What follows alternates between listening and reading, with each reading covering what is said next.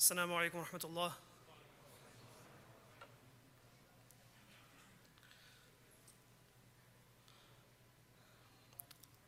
الحمد لله. الحمد لله الذي هدى والصلاة والسلام على عباده الذين اصطفى خصوصا على سيد الرسل وخاتم الأنبياء وعلى آله وصحبه الذين اشتباه أما بعد فأعوذ بالله من الشيطان الرجيم. بسم الله الرحمن الرحيم. وابتغ فيما آتاك الله الدار الآخرة ولا تنس نصيبك من الدنيا وأحسن كما أحسن الله إليك ولا تبغي الفساد في الأرض إن الله لا يحب المفسدين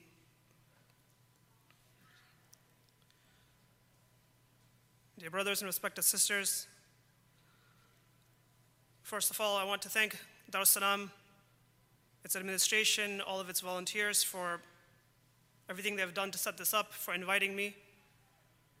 And I ask and make dua to Allah subhanahu wa ta'ala makes this program a success in every manner, that Allah subhanahu wa ta'ala accepts it, that those who are, speaking, those who are attending, those who are volunteering, those who are helping in any way, that Allah subhanahu wa ta'ala accepts, accepts it from them. Know, when we hear the topic of, you know, because the full title of the topic is The Marketplace of Medina, and it's the economic system of Islam. So when you think of the economic system of Islam, a question arises, which is why do we need an Islamic economic system? What is wrong with the current economic system, for example, that we're living under, that we have here in America? It seems to be functioning fine for us, isn't it? That is the current system that we're living under, is it not okay? Well, let me ask you is it okay that the student debt crisis in this country exceeds $1.4 trillion? Trillion dollars. And it impacts 44 million people in this country. That's one in six adults. And it grows $3,000 every second. Every second. Is it okay that 70% of college seniors at non for profit schools graduate with a debt? And that number is at 90% for students pursuing two year degrees at for profit colleges. Is it okay that we have a government that is in a $29 trillion debt, national debt? $29 trillion. Imagine that number. 29 trillion. And it grows $45,000 every second. In the time it took me to just tell you the statistic, it already went up a million dollars. Is it okay? Well, someone may say, well, well, let's just, what about if we take the current system and let's just remove the, the you know, riba out of it. So we won't engage in interest, we won't engage in riba. Then what about the system outside of the riba part? Is it not okay? Is, it not, is that not okay? Well, is it okay that the top 1% of Americans hold 32% of the total US net worth? And the next 9% hold another 38% of the US net wealth. Meaning that the top 10% of Americans hold 70% of the US net wealth. And the bottom 50% combined hold 2% of the US net wealth. Is it okay that the top 1% of US households have 15 times more wealth than the bottom 50% combined. Is it okay that 95% of the economic recovery that happened since 2009 after the Great Recession, that 95% of that economic recovery was benefited by just the top 1% of Americans. Is it okay? No. It's not okay. It's not okay. The current system, the current economic system, is not okay. There has to be, there must be a better economic system. And there is. That is the Islamic economic system. We need, we know that we need an Islamic economic system as part of our deen. As part of a civilization, naturally people have a need to interact. There's going to be naturally codependencies. People will need to interact with one another. And our deen is not just about certain acts of you know, worship like salah and sawm and zakat and hajj necessarily. Islam doesn't just address certain ritual acts only, rather, it is a complete system of faith. And by, by necessity, that it must have a system for our economics as well. That Islam is not, doesn't divorce the two and say that it only will deal with the worship, acts of worship, and then all the financial matters are outside the scope of the faith. This is what the, the people of Shu'aib, alayhi salam, this is what they said. They said that, قالوا يا شعيب أصلاتك تأمرك أن نترك ما يعبد آباؤنا أو أن نفعل في أموالنا ما نشاء إنك لأنت الحليم الرشيد That they said, oh Shu'aib, part of what they said was, does your religion tell, tell you what we should do in our wealth? That why is religion talking about what we should be doing in our wealth? Because they, they separated the two concepts, but our deen doesn't separate the two concepts. Their thought was your acts of worship is one thing, but then when it comes to our wealth, that's our wealth. They thought that was their wealth, and they can do with it as they wish. That religion should not have a part in it, even though their, even though their, their method of getting wealth was corrupt, it was deceptive, it was wrong, but they felt that no, the religion shouldn't have anything to do with that. We have to understand what is our Islamic economic system so that we can appreciate the, the beauty, the justice, the thoroughness of the Sharia, and so that we can implement its principles in our lives regardless of whatever system we may live under. This topic of the Islamic you know, economic system or the economic system of Islam, it's quite vast. Right? You can approach it from multiple different angles. The way I will address it is first, I'll talk about how Islam encourages financial prosperity. And then, second, how the Islamic economic system facilitates that prosperity. But it does that while requiring justice at the individual level and also at the communal level as well, for the individuals and for the entire community at both levels. And when we, see, when we go through that, what you will see are certain recurring principles of the economic system. Like it must, for example, like it must work for everyone. That you will see that it creates a balance between capital and labor. You will see that it destroys all causes of exploitation and, and deception. It prevents concentration of wealth. And it provides a financial safety net for the community as well. Okay? So we start first by looking in the Quran and looking at what Allah subhanahu wa ta'ala mentions about the resources that are available to us. Allah subhanahu wa ta'ala mentions that هو الذي خلق لكم ما في الأرض جميعا that it is Allah subhanahu wa ta'ala who has created everything in the earth for you. And Allah subhanahu mentions وَسَخَّرَ لَكُم مَا فِي السَّمَاوَاتِ وَمَا فِي الْأَرْضِ جَمِيعًا مِنْهِ إِنَّ فِي ذَلِكَ لَآيَاتٍ لِقَوْمٍ يَتَفَكَّرُونَ The resources that we have in the heavens, on the earth, in the, in the seas, all of these resources Allah subhanahu wa ta'ala created and He created for us. And it is the fadl, the bounty of Allah subhanahu wa ta'ala. These resources are the fadl of Allah subhanahu wa ta'ala.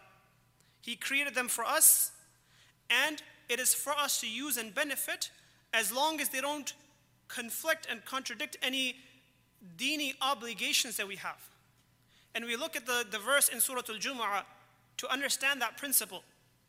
Allah SWT mentions there that يا أيها الذين آمنوا إذا نودي للصلاة من يوم الجمعة فسعوا إلى ذكر الله وذروا البيع ذلكم خير لكم إن كنتم تعلمون that oh you who believe when you're called for the for the salat of Jum'ah when you're called for Jum'ah then leave your transactions leave your economic activities and go to the dhikr of Allah subhanahu wa ta'ala that's better for you if you know then Allah subhanahu wa ta'ala mentions that فإذا قضيت الصلاة فانتشروا في الأرض وابتغوا من فضل الله واذكروا الله كثيرا لعلكم تفلحون that now when the when the prayer is finished then go out into the lands right go and seek the bounty of Allah subhanahu wa ta'ala the وابتغوا من فضل الله seek from the fadl of Allah subhanahu wa ta'ala that if you're fulfilling your religious obligations and it, as long as it doesn't conflict with your religious obligation then go and seek from the fadl of Allah subhanahu wa ta'ala. If you're seeking financial prosperity, what are you seeking? You're seeking nothing other than what Allah subhanahu wa ta'ala created for you and is the bounty of Allah subhanahu wa ta'ala for you to take. So if you're seeking that prosperity, you're seeking nothing except the bounty of Allah subhanahu wa ta'ala. It's the fadl of Allah subhanahu wa ta'ala that you're seeking. And while there is a welfare support system in Islam, we'll talk about that in a bit. But it doesn't encourage people to rely on that welfare system. Islam encourages people, the economic system of Islam encourages people to create independence for themselves, to have their own financial standing, okay? to have financial stability. Okay? The Prophet mentioned, it's mentioned the hadith in Sahih Bukhari, that ما أكل أحد طعاما قط خير من أن يأكل من عمل يده وإن نبي الله داود عليه السلام كان يأكل من عمل يده that no one has eaten anything better. No one has eaten anything better except that the fruit, it's the fruit of his own labor. That the best, the best wealth that you have is the one that comes out from your own efforts. And the Prophet mentioned that even the, the Nabi of Allah, Dawood salam, that's what he used to do as well. And it wasn't just Dawood salam, the other prophets. we know that the other imams, the other scholars in the past, they did that. That you know, when, when the, the muhajirun, when they made hijrah, right, when the Muslims made hijrah from Mecca to Medina, we know that these people, the Muslims, the Sahaba radiallahu anhum, they may have had a lot of wealth in Mecca, but when they left and they made the migration to Medina, they essentially went with what was on their backs. All that wealth that they had, they left behind. And they went to, when they went to Medina, they went with nothing. They went with nothing. Sahaba who were well off in Mecca, they made the migration to Medina and they didn't have anything. The Prophet ﷺ then, he made this pact of mu'akhat, this pact of brotherhood, pairing up the muhajirun, those who migrated from Mecca, with some of the Ansar, the people of Medina, and he made pacts between them. And it wasn't just a, in, in complete just generality. The Prophet was very thorough and, and actually, you know, very specific and deliberate in how he did that. And we know that um, you know, one of the people who had the mu'akhat, one of the muhajirun was Abdurrahman ibn Auf, radiallahu anhu, who had a lot of wealth in Mecca, but when he went to Medina, he didn't have anything. So the, the Ansar, what they would do with the, with the muhajirin is they would offer half of their wealth. Say, okay, you came with nothing, half our wealth is for you. And when that was offered to Abdurrahman ibn Auf, he didn't accept that. He said, no, just tell me where's the market. And he, would, he went and he did his own business in the market, and then he rebuilt his wealth in that manner. Islam encourages, the Prophet encouraged that a person should earn from his own. That even if a person can't survive, you know, because the unemployment benefits are, you know, are sufficient for him and the, you know, the SNAP, the Supplemental Nutrition Assistance Program, or other government handouts and government assistance may suffice for that person's needs. If a person is in need and they take it, okay. But we don't rely on that. That's not our approach, right? We want to become independent of that. We want to have our own financial standing. Islam encourages you to do that, have your own financial standing. It encourages, pro- encourages prosperity. And its financial framework facilitates that prosperity. For example, in a society okay, where you have people who have wealth, they have the capital, but they don't have the skill set necessarily or, or the time or the, the interest to, to take that and to run a business, start a business or such, operate a business. And then you have other people within the community who don't have the finances, they don't have the capital needed to, to start and run a business, but they have the skill set for it. In a capitalist society, what happens is then the people who have the capital will then give an interest bearing loan to those who are in need of it. And now they just enjoy the risk free, guaranteed returns of interest, irrespective of what happens with that business. That's how the capital society works.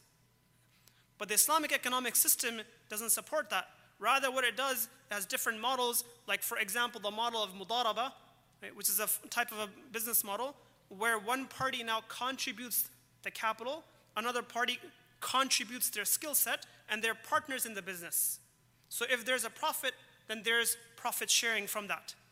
There's no guaranteed returns for, for someone. There's no taking advantage of the people who don't have, have the wealth, right? It's bringing them up. It's pairing the capital and the labor together to ensure that both prosper economically. The, the, the Islamic economic system is set up to, to allow for that individual prosperity, but at the same time, unlike pure capitalism, right, it's not purely profit driven either. Okay? Rather, there's a system of ethics and justice and fairness within that that ensures the individual's well being. You know, we're in a capitalist society, each person in a transaction is worried about maximizing their own profit. Within the Islamic economic system, a person is engaged while they're transacting in إنما المؤمنون إخوة that the believers are brothers and they're sisters. There's ukhuwa between them. So you're not trying to take advantage of the other person. That you want to make sure that you are cognizant that the person you're dealing with is your own brother, is your own sister in Iman. There's a connection between you. You're not just trying to maximize the profit. You're concerned with the other party as well. Not concerned just for yourself, concerned for both parties in the transaction. The Islamic economic system provides an asset and services backed economy. It prohibits the aspect of profiting via risk free uh, returns on the basis of simply advancing money. We know Allah SWT has mentioned in the Quran the, the prohibition of riba.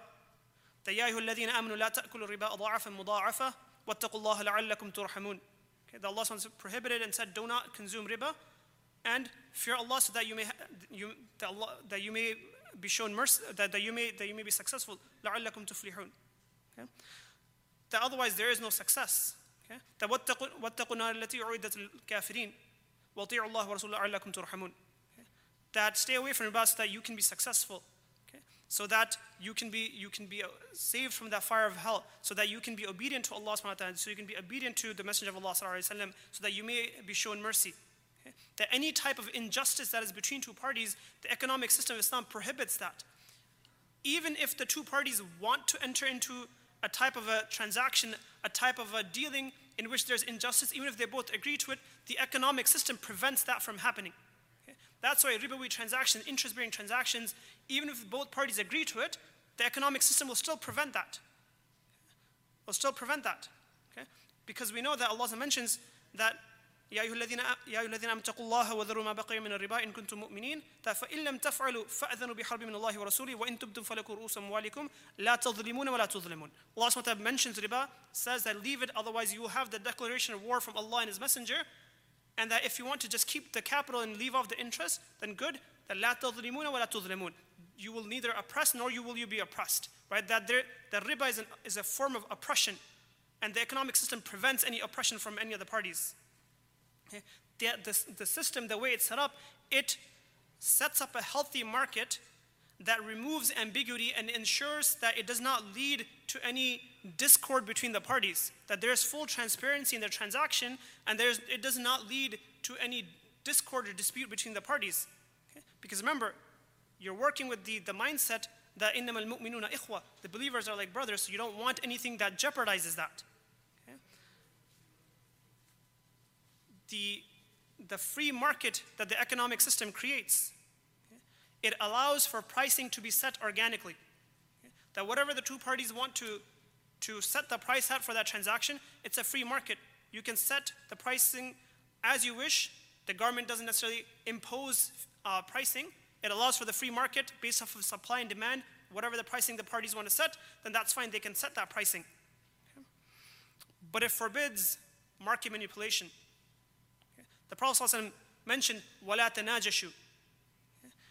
And you know, without going into the details, it essentially says, you know, do not, do not uh, manipulate the market. Do not create false demands and, and false inflation of prices. Okay? That you know, in a within an auction environment on an eBay or whatever, that you know, you say, okay, listen, I'm going to um, I'm going to put this thing up for auction. I want you to bid on it. Although you don't want it, no, no, problem, just bid on it so that the next person can bid higher right? So that we can create demand and raise the prices, right? That you're, that you're a store owner, you have a bazaar, and you tell people that, listen, just pass by my bazaar and then compliment the goods that I have and you know, comment on how they're really good prices that other people can be attracted to it. Okay? That sort of manipulation and deception, Islam, the Islamic economic system forbids that. Okay? And the Prophet in the hadith mentions then, وَكُونُوا عِبَادُ اللَّهِ إِخْوَانًا When he says that, you know, he forbids the market manipulation, he says that, be the servants of Allah subhanahu as brothers. Okay? Because all of that goes against the brotherhood when you deceive somebody. Okay? Any other type of deception is forbidden within that system, and the parties are not, fo- are not forced to simply profit in a transaction. Rather, they have to be mindful of the ukhrawi impact of their transactions. Allah SWT mentioned in the Quran that وَيْلُ لِلْمُطَفِّفِينَ الَّذِينَ إِذَا اكْتَالُوا عَلَى النَّاسِ يَسْتَوْفُونَ وَإِذَا كَالُوهُمْ أَوْ وَزَنُوهُمْ يُخْسِرُونَ أَلَا يَظُنُّ أُولَٰئِكَ أَنَّهُمْ مَبْعُوثُونَ لِيَوْمٍ عَظِيمٍ العالمين right? that these people that they, that they cheat in their transactions that do they not realize that they're going to be resurrected in front of Allah subhanahu wa ta'ala on a great day that your transactions you have to be mindful both of ukhuwa that you are concerned about the other party that you want their welfare and you have to be concerned about your own welfare for the akhirah as well it's not just a dunyawi matter it's an ukhrawi matter your transactions are not just a dunyawi matter, they're an ukhrawi matter as well. Okay? Hence, it gives both parties numerous potential contractual rights. Okay? Some that you can set, some that are just default in a transaction.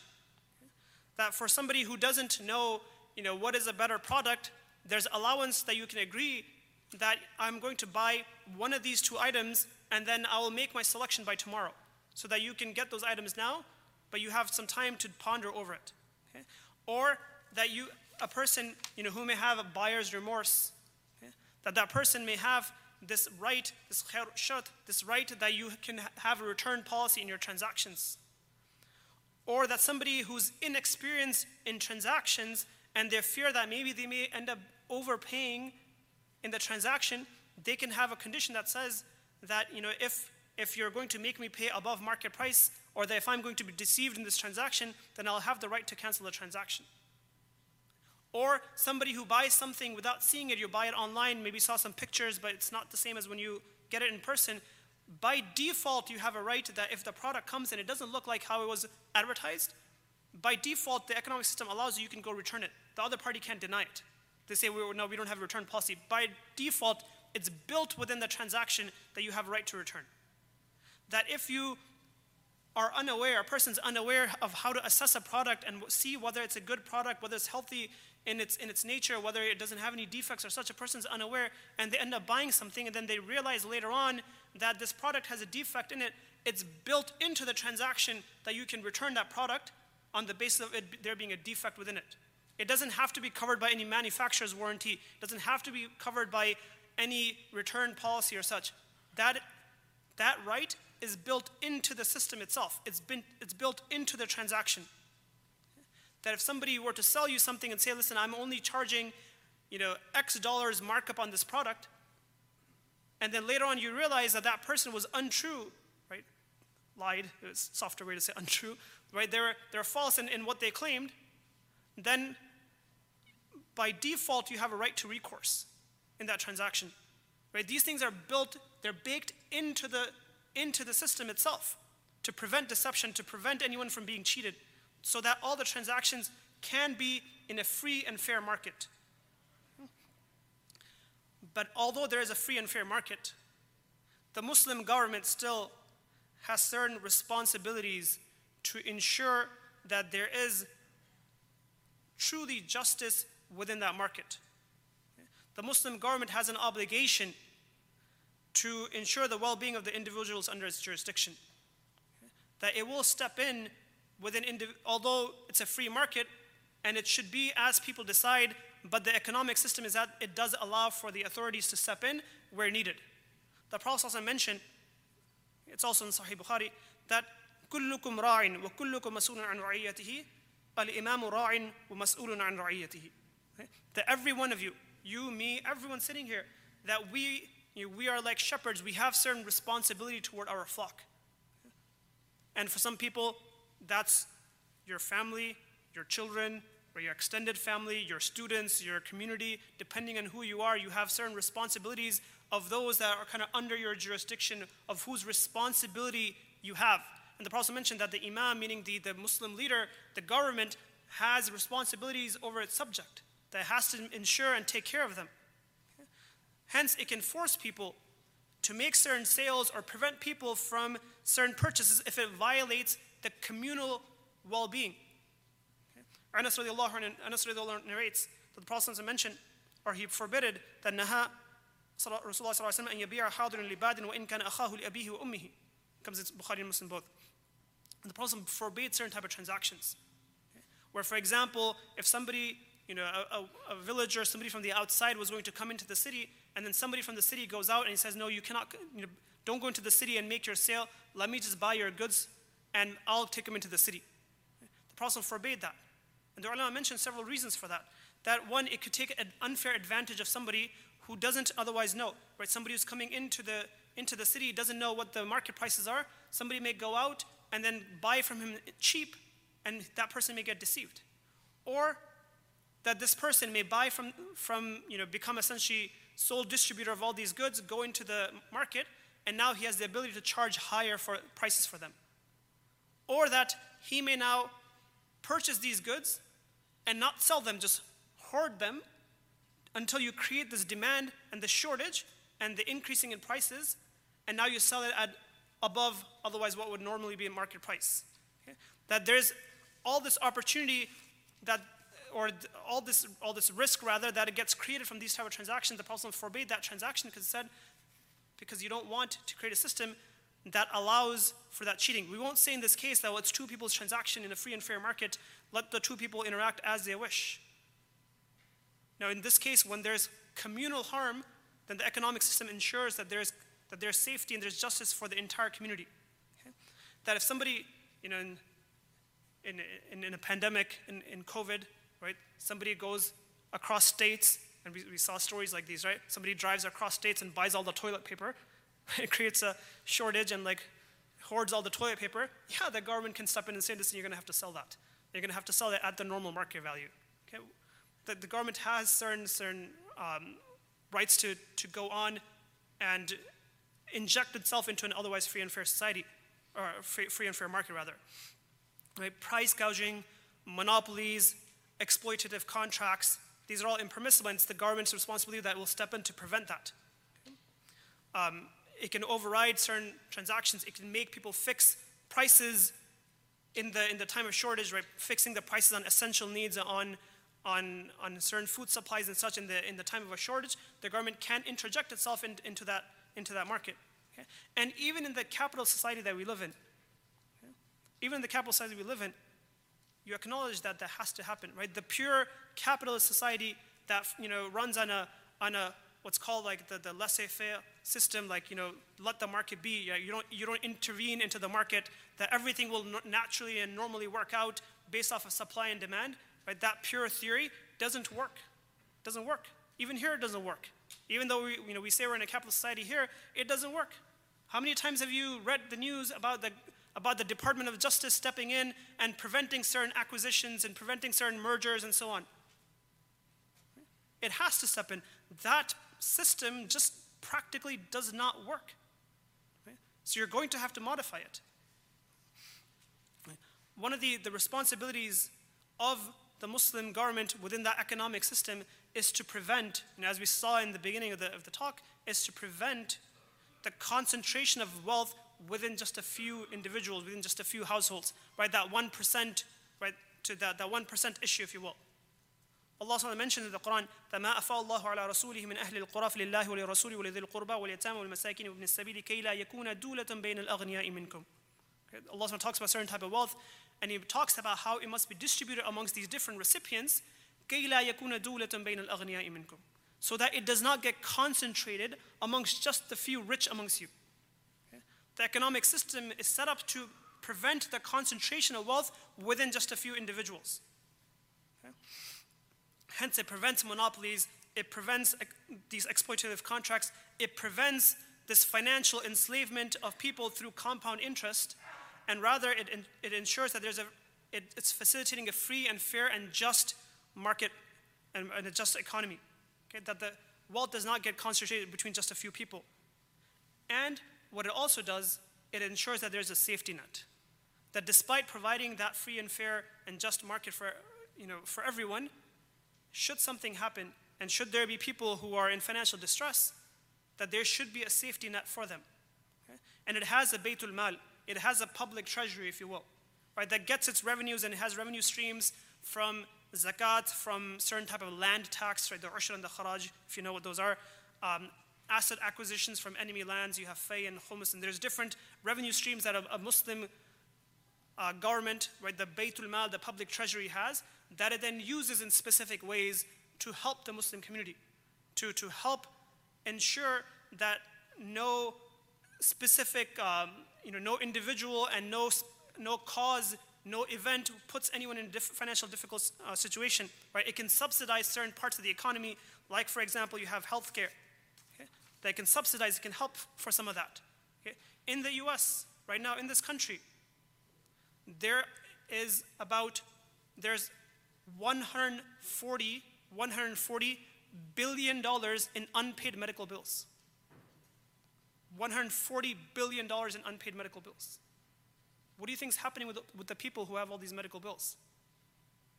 And when they, get, when they get passed on to debt collectors and who then start charging interest on it, what do you think is happening to all those people?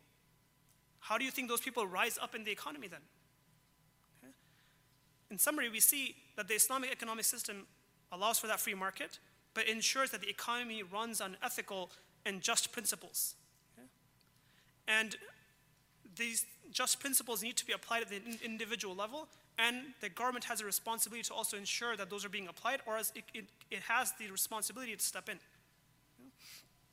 So, you know, I'll conclude by saying that you know, we said Islam encourages and it facilitates financial prosperity And people are not driven purely based off of profit, right? They keep certain principles in mind. They keep the principle of the Muslim brotherhood, right? That the goal is to prosper with the other party, not at the advantage of the other party. The goal is to rise up the economic ladder with that person, not by climbing on top of that person.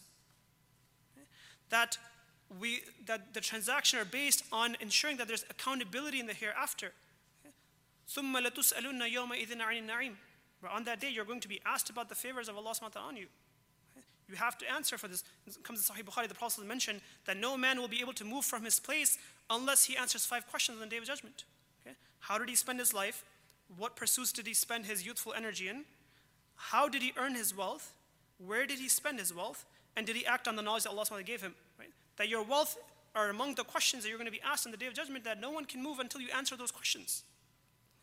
And the Islamic economic system operates within certain principles while, with that in mind that it should work for every individual, man or woman, experience or inexperience, the urbanite, the villager, anyone.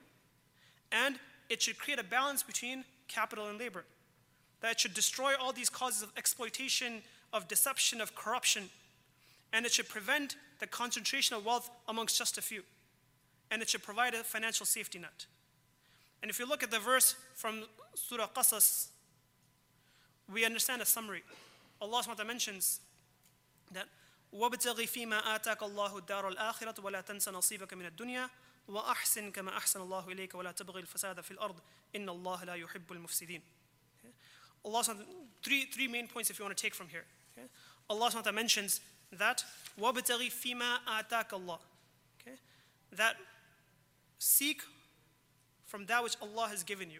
Okay? That realize that everything that we have, whatever resources we have, Allah created and it's Allah who gave them to us right? That these are Allah's fadl that, he's been, that He has given us. And then, وَبْتَغِي فِي مَا آتَاكَ اللَّهُ الدَّارُ الْآخِرَةِ okay, Seek through that الدَّارُ الْآخِرَةِ, the next abode. That ensure that what, with whatever resources we are given, that the ultimate purpose is the hereafter and the accountability of the hereafter must always remain in mind. And وَأَحْسِن كَمَا أَحْسَنَ اللَّهُ إِلَيْكَ وَلَا تَبْغِ الْفَسَادَ فِي الْأَرْضِ That do good like Allah subhanahu wa ta'ala has, good, has done good to you and do not transgress on the earth. Okay? Meaning benefit from that wealth, but it must be acquired in a just manner and it must be spent in a just manner. Okay? Now, regardless of the, the economic system that we live in, we should strive to apply these principles of the economic system, whatever is within our capability, because we know that you know, there's a principle of ma la yudraku kulluhu la yutraku. Whatever you cannot apply in its entirety, you don't leave in its entirety as either. There are certain principles that we are able to apply within our transactions, and you know, especially this aspect of being mindful of the akhirah and making sure that we are benefiting both parties, not just ourselves and the other party as well. And that you know, some of these other principles that, that we've spoken about, if we, we should try to move forward with those in mind, and we ask Allah subhanahu wa ta'ala for, for tawfiq, and we ask Allah subhanahu wa ta'ala for barakah in our wealth, and that we're able to answer properly for that wealth on, on the day of judgment as well. وآخر دعوانا أن الحمد لله رب العالمين